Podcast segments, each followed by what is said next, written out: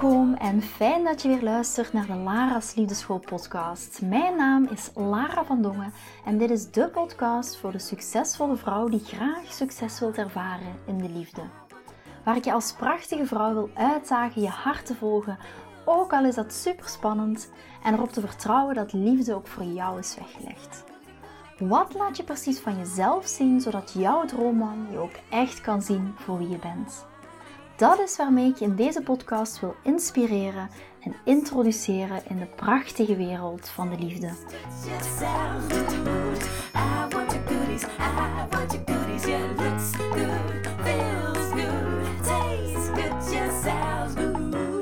Vandaag wil ik best wel iets bijzonders met jullie delen. Het is een hele andere podcastaflevering dan al mijn andere podcastafleveringen. En is best wel een bijzonder moment, een intiem moment waar ik toch even heb over moeten nadenken of dat ik dit wel op deze manier wilde delen. Maar ik dacht, yes, let's go for it. En omdat ik ook heel veel vragen heb gekregen van dames die zeiden van, oh Lara, uh, hoe, heb je het, hoe is het dan gegaan? Hoe is het dan gebeurd? En wat ik vandaag met jullie wil delen is ehm, hoe de verloving is gegaan, of het aanzoek vooral is gegaan, dat Chris heeft gedaan op 25 december 2022 eh, uiteraard. Dus we zitten nu al in 2023, maar op 25 december is Chris letterlijk en figuurlijk voor mij op zijn knieën gegaan, wat echt wel een heel mooi moment is geweest. En ik heb er heel veel vragen over gekregen. Dus ik dacht, weet je wat is? Let's go. Ik ga het gewoon met jullie delen hoe het is gegaan, wat er precies is gebeurd. Ik heb ook uh, heel bewust, zowel Chris als ik, hebben een week lang, um, we hebben het eigenlijk pas aangekondigd, 31 december, omdat we ook even wilden genieten van de rust in onze eigen cocon. Um, even beleven wat er allemaal is gebeurd. Maar ik dacht, uh, nu ben ik er klaar voor om het ook met jullie te delen en hoe het is gegaan. Omdat uh, Uiteraard heel veel van mijn dames, mijn love queens, hebben die vraag gesteld. Maar ook heel veel berichten die ik heb gehad. Dus als ik allemaal nog niet persoonlijk bij jullie ben terug kunnen komen, sorry daarvoor, maar ik krijg zoveel berichtjes. Dus uh, neem het vooral niet persoonlijk. Maar daarom dacht ik, waarom neem ik er gewoon geen aflevering over op? En dan kan iedereen het luisteren wanneer je het graag wil of wanneer je het niet graag wil. Uh, hoeft dat ook helemaal niet. Maar ik dacht, ik ga er toch uh, iets over delen.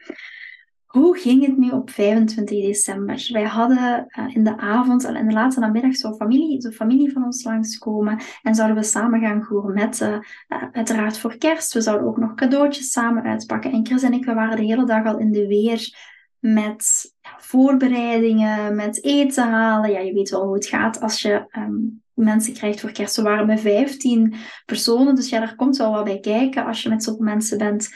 Um, met is op zich niet zo heel veel werk, maar ja, er komt natuurlijk wel iets bij kijken. De woonkamer een beetje aanpassen en, en, en. Dus last minute, wat gebeurt er last minute? Um, vraagt een familielid van ons van, ja, kunnen de kinderen ook nog meekomen? En ik denk dat dat rond half twee was en ze zouden om half vijf komen. Dus ik merk op dat moment dat Chris een beetje in de stress schiet van, ja, de last minute en hoe moeten we dat doen met de tafel? En we moeten die tafels dan nog bijzetten. En normaal is Chris altijd heel oplossingsgericht en is Chris altijd heel rustig. En niet ziet van ja, uh, iedereen kan aanschuiven. En Chris is ook, van, uh, is ook Indisch, dus ja, daar is het eten voor iedereen eten altijd. Dus op dat moment merkte ik dat hij een beetje in de stress ging. Dus ik zeg, schat, alles komt goed, helemaal oké. Vond ik al een klein beetje raar als ik er achteraf op terugkeek. Maar ik dacht, oké, um, het komt wel allemaal goed. Uiteindelijk uh, komt de familie aan. We gaan lekker aperitieven. Uh, het is heel gezellig. En we gaan ook op een gegeven moment pakjes uitpakken. En wat had Chris gedaan? Die had in de week um, toen had hij allemaal zo van, ik weet niet of je dat kent, van die torentjes gehaald met van die bolle Yves Rocher erin. Van die ja, chocoladebollen waar zo'n noot in zit en die had hij gekocht. En hij zei, ja, dat is, dan, dat is dan voor ieder koppel en dan is er ook eentje voor ons bij. Hij had die allemaal cadeau ingepakt. Hij had ook aan mij gevraagd om er nog één of twee in te pakken. Had ik ook trouwens gedaan. En um, dan zouden we die ook als laatste als cadeau geven aan ieder koppel wat, wat er was, waaronder wij één. Maar op een gegeven moment zei ik tegen Chris van, kijk schat, ik zeg, aangezien dat we nu meer mensen hebben en de kinderen ook komen, zullen we dan ons torentje wat we hebben gekocht met die chocolade, zullen we die dan aan de kinderen geven? Want dan hebben die ook een cadeautje, want ja, last minute konden wij uiteraard geen cadeautje meer regelen. Dus Chris zegt, nee, dat gaat absoluut niet. Dat is, eh, dat is zo, dat is specifiek voor ons. Dus ik vond het al een beetje raar, want dat gaat gewoon over een chocoladetorentje. Dus ik dacht, ja, let it go. Hij is al een beetje ehm, over de. Hij is al een beetje nerveus, merk ik. Dus ja, ik dacht, let it go. Maar ik vond dat heel raar, want Chris is heel vrijgevig en zal altijd voor iedereen een cadeautje voorzien. Maar ik dacht, oké, laat het los. Um, op een gegeven moment uh, kwam Chris' moeder dan nog aan. En toen zei Chris, oh, we hadden de cadeautjes ondertussen al uitgepakt uh, voor iedereen. Behalve die torentjes, die waren nog over, die stonden in de keuken. Dus zegt Chris op een gegeven moment tegen mij, oh, schat, ik zou nog graag een speech uh, geven. Ik dacht al, een speech. Het is niet van Chris zijn gewoonte. Hij pakt al die torentjes en hij geeft die allemaal aan elk koppel wat bij ons was. En hij geeft ook één torentje, geeft hij aan mij. Dus ik dacht, oh ja, ik weet al wat erin zit, maar ja, ik doe het maar open. Dus op een gegeven moment begin ik dat torentje uit te pakken en staat daar van bovenop van, als je dit ziet, kijk dan alsjeblieft naar mij. Dus ik keek hem aan en hij kijkt naar mij en hij zegt, ja, je weet waarschijnlijk al wel, uh, schat, wat ik wil vragen. En ik werd een beetje overrompeld, want dacht, ja, ik heb eigenlijk geen idee. Um, want uh, Chris is niet zo een um, huwelijkstype. Chris is ook nooit getrouwd geweest. Hij wilde ook nooit trouwen. Dus ik had zoiets van, ik had dat helemaal niet verwacht. Zeker niet op zo'n moment. Op een gegeven moment gaat hij op zijn knieën en zegt hij: eh, Lara, wil je met me trouwen? Terwijl heel de familie erbij is. En uiteraard zei ik ja. En toen kwam het moment dat ik uh, dat papier van die toren moest halen. En toen zaten daar, toen zag ik dat pas, zaten in die toren, zat uiteindelijk nu mijn verlovingsring, maar zat ook al mijn trouwring. En dat was echt een heel bijzonder moment, want ik moest natuurlijk die toren open doen, dan deed hij die ring aan. Was heel intiem, heel mooi om dat ook met familie in een heel nauwe kring te mogen gaan beleven. Dus dat was echt heel erg prachtig. We hebben er ook van genoten. Um, er zijn uiteraard ook bij ons en in onze familie tranen gevallen. Omdat ik ben altijd het type geweest, ik heb ook aan aangegeven, ik wil heel graag trouwen. Maar hij was niet zo het trouwende type. Hij geloofde niet, hij gelooft niet echt in het trouw, trouwen of in het huwelijk. Um, dus dat hoefde voor hem niet. Dus het was best wel bijzonder dat hij mij vroeg en ook super onverwacht. En als ik daar achteraf op terugkijk, dan moeten we natuurlijk ook wel lachen. Want wat had ik gedaan? Ik had bijna dat torentje met die chocolade, met mijn trouwring en mijn uh, verlovingsring erin, had ik bijna al gewoon aan de kinderen weggegeven. Dus Chris zei achteraf van, ja schat, snap je nu waarom ik zo uh, een beetje obsessed was over het feit dat, je, dat ik niet wilde dat je dat torentje aan iemand anders gaf. Dus, uh, en achteraf op teruggekeken. En achteraf vielen ook al die puzzelstukjes samen waarom Chris een beetje nerveus was, waarom hij een beetje raar deed over extra mensen die zouden komen. Maar um, wat ik misschien nog wil meegeven, ik had ook nooit verwacht dat hij dat op deze manier zou doen, in deze setting, maar ik... Um, ik, heb ook, ik, merk ook bij mezelf van, wauw, dit was een heel mooi moment om dat ook met de mensen waarvan we houden, die van ons houden, om dat op dat moment te mogen en te kunnen delen. En dat Chris op die old-fashioned way echt op zijn knieën is gegaan. En ook met die chocolade op een heel, uh, best wel creatieve manier, dat heeft aangepakt om het ook echt in dat torentje te verstoppen. Uh, en de ring daar ook echt in te verwerken. Dus dat was een heel mooi moment, een heel intiem moment. Daar ben ik mega dankbaar voor. En dat wilde ik toch uh, heel graag met jullie delen. En misschien als laatste wat ik jullie ook nog wil meegeven, want ja, je weet ook als je regelmatig naar mijn podcast luistert, kijk ik ook altijd van oké, wat, is, wat is de leerschool hierin? Ook de leerschool voor mezelf. Want dat ging ik ook achteraf bij Chris bevragen van wat kan ik hiervan leren? En de vraag die ik aan Chris stelde was vooral van waarom heb je mij ten huwelijk gevraagd? waarom wilde je met mij wel trouwen en misschien in vorige relaties is dat er nooit van gekomen of een bepaalde situatie of waarom specifiek heb je mij ten huwelijk gevraagd? Dat is altijd de achterliggende vraag, zeker omdat je niet gelooft in het instituut van het huwelijk. Uh, omdat je niet zo vertrouwen bent, omdat dat voor jou niet echt een noodzaak uh, was. Uh, waarom heb je het dan uiteindelijk wel gedaan? En ik heb die dingen ook opgeschreven, want het waren best een aantal punten. Maar ook dingen die ik voor mezelf als leerschool meeneem. Van oké, Um, hoe komt het dat hij deze keer de stap wel heeft genomen? En wat, kan ik daar, wat heb ik daarvoor gedaan, zal ik maar zeggen? Mijn eigen stukje verantwoordelijkheid. En wat kan jij ook, als je naar luistert, wat kan jij daar ook van leren? En een aantal punten die Chris aangaf, dat waren de volgende. Waarom wilde jij met mij trouwen? En een aantal punten die terugkwamen. Eerst en vooral zei Chris, omdat ik me veilig voel bij jou. Um, omdat ik nog steeds verliefd ben op jou. Omdat je nog steeds een, een verrassingseffect hebt. Ik voel me nog steeds verrast, één, door wie je bent. Door de dingen die je doet. Je komt nog heel erg verrassend uit de hoek. Ehm, een volgende punt was ook van als we ruzie maken, komen altijd wel weer tot elkaar. We blijven ook niet elke keer maanden ruzie maken over hetzelfde. We groeien daar ook samen in. En we blijven daarin ook echt in communicatie staan. En dat je me daar ook altijd in kan verwonderen dat we daar samen in kunnen groeien. En als laatste zei hij ook nog omdat je geen controle wilt over wat en hoe ik de dingen doe. Omdat je geen controle wilt op een bepaald eindresultaat. Maar ook omdat je geen controle wilt over mij als mens, als Ehm, ook het stukje dat hij aangaf van kijk, je vindt het helemaal prima als ik op skivakantie ga. Je vindt het helemaal prima als ik dingen wil doen zoals ik ze wil doen, zonder controle.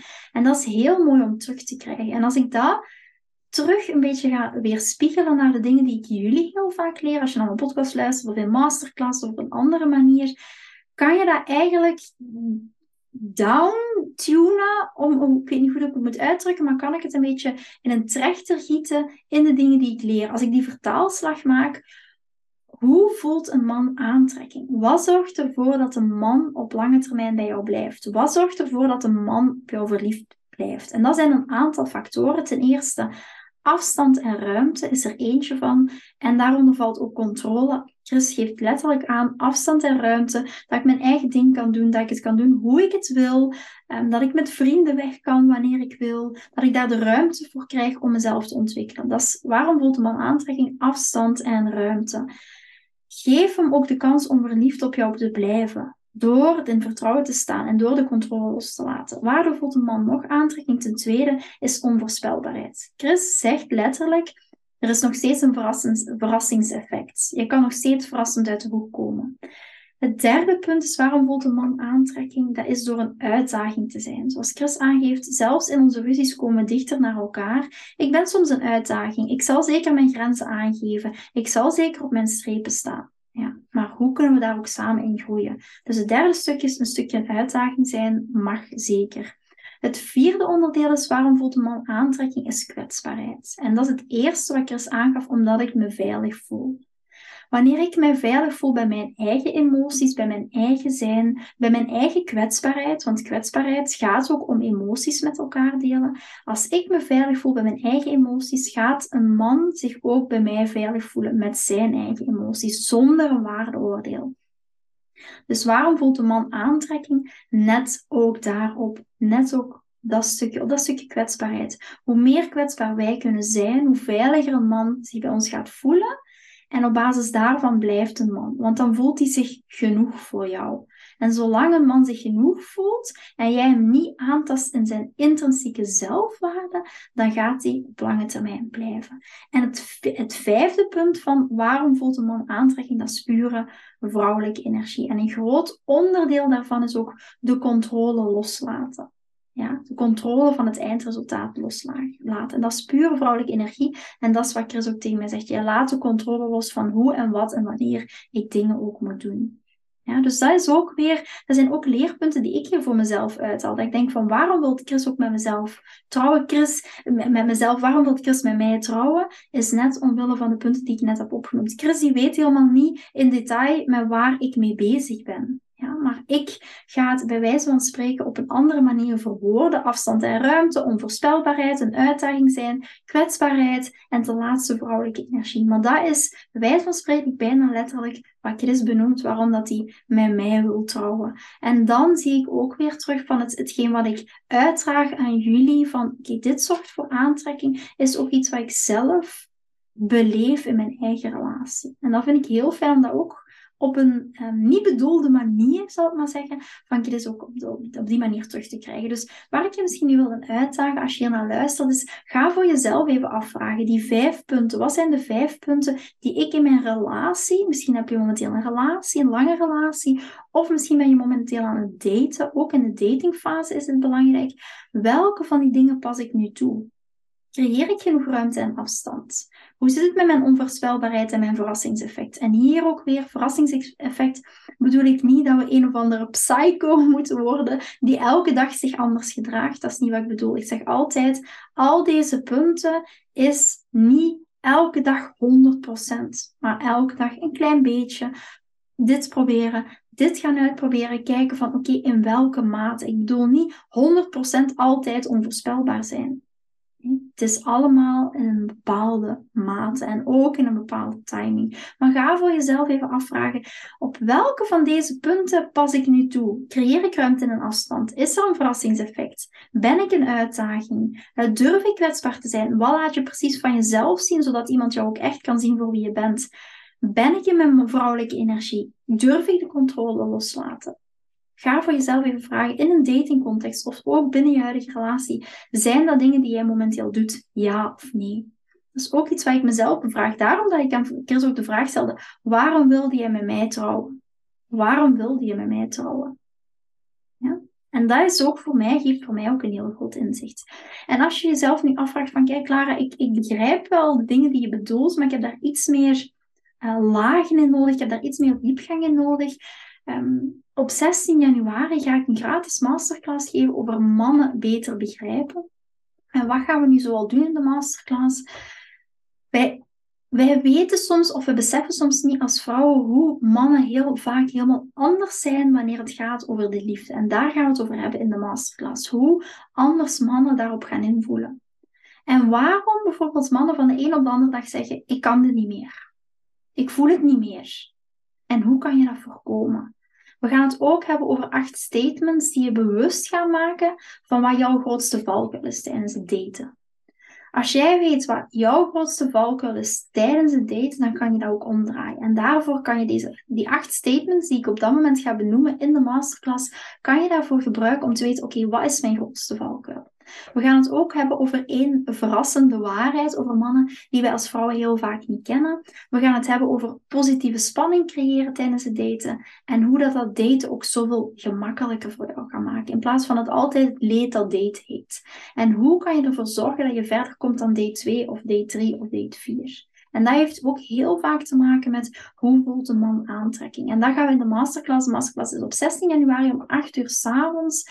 Uh, als je je wilt aanmelden, kan dat uiteraard via mijn socials. Je kan ook de link terugvinden in mijn bio of in de Lara's Angels uh, Facebook groep. Kan je ook altijd daar de link terugvinden hoe je je kan aanmelden. Maar als je meer over mannen wilt begrijpen en als je ook echt wilt begrijpen wat ervoor zorgt dat mannen op lange termijn ook echt voor jou kan kiezen, zou ik je echt aanbevelen om de masterclass te gaan volgen. Want daar ga je heel, heel, heel, heel veel aan hebben. En daar zitten ook een aantal dingen in die ik net heb benoemd. Waarom heeft Chris voor mij gekozen om met mij te trouwen? Zitten ook heel veel facetten. Zitten daar ook zeker, uh, zeker in. Ik ben heel benieuwd uh, wat jullie van deze podcast gaan vinden, uiteraard.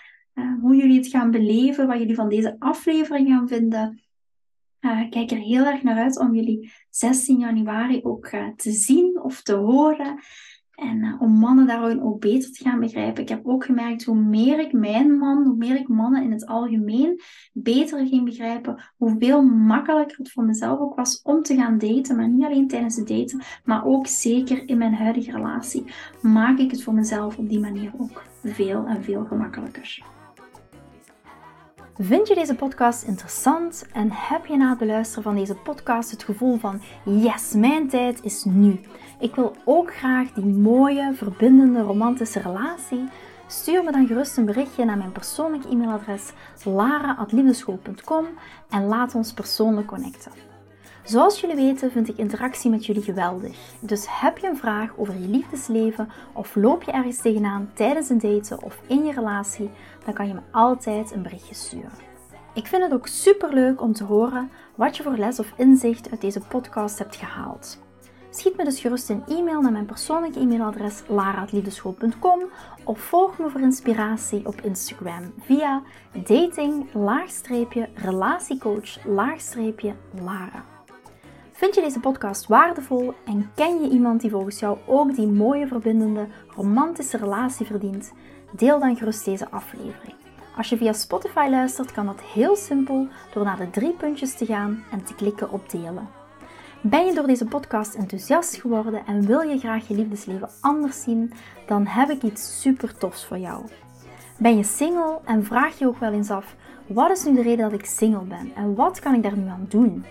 Daar heb ik een e-book over geschreven. En dit e-book kan je gratis downloaden op de homepage van mijn website www.liefdeschool.com. Wist je dat het heel simpel is een review achter te laten om te laten weten wat je van deze podcast vindt? Het is heel eenvoudig. Ga naar je podcast-app waarmee je deze podcast luistert en klik op reviews. I love it als je een review achterlaat. Wil je voortaan alle nieuwe podcastafleveringen overzichtelijk onder elkaar? Abonneer je dan op deze podcast, klik in je podcast-app op de knop subscribe en je ontvangt automatisch een berichtje als er een nieuwe podcastaflevering verschijnt. Nogmaals bedankt voor het luisteren en tot de volgende keer voor weer dat tikkeltje meer liefdesfeer.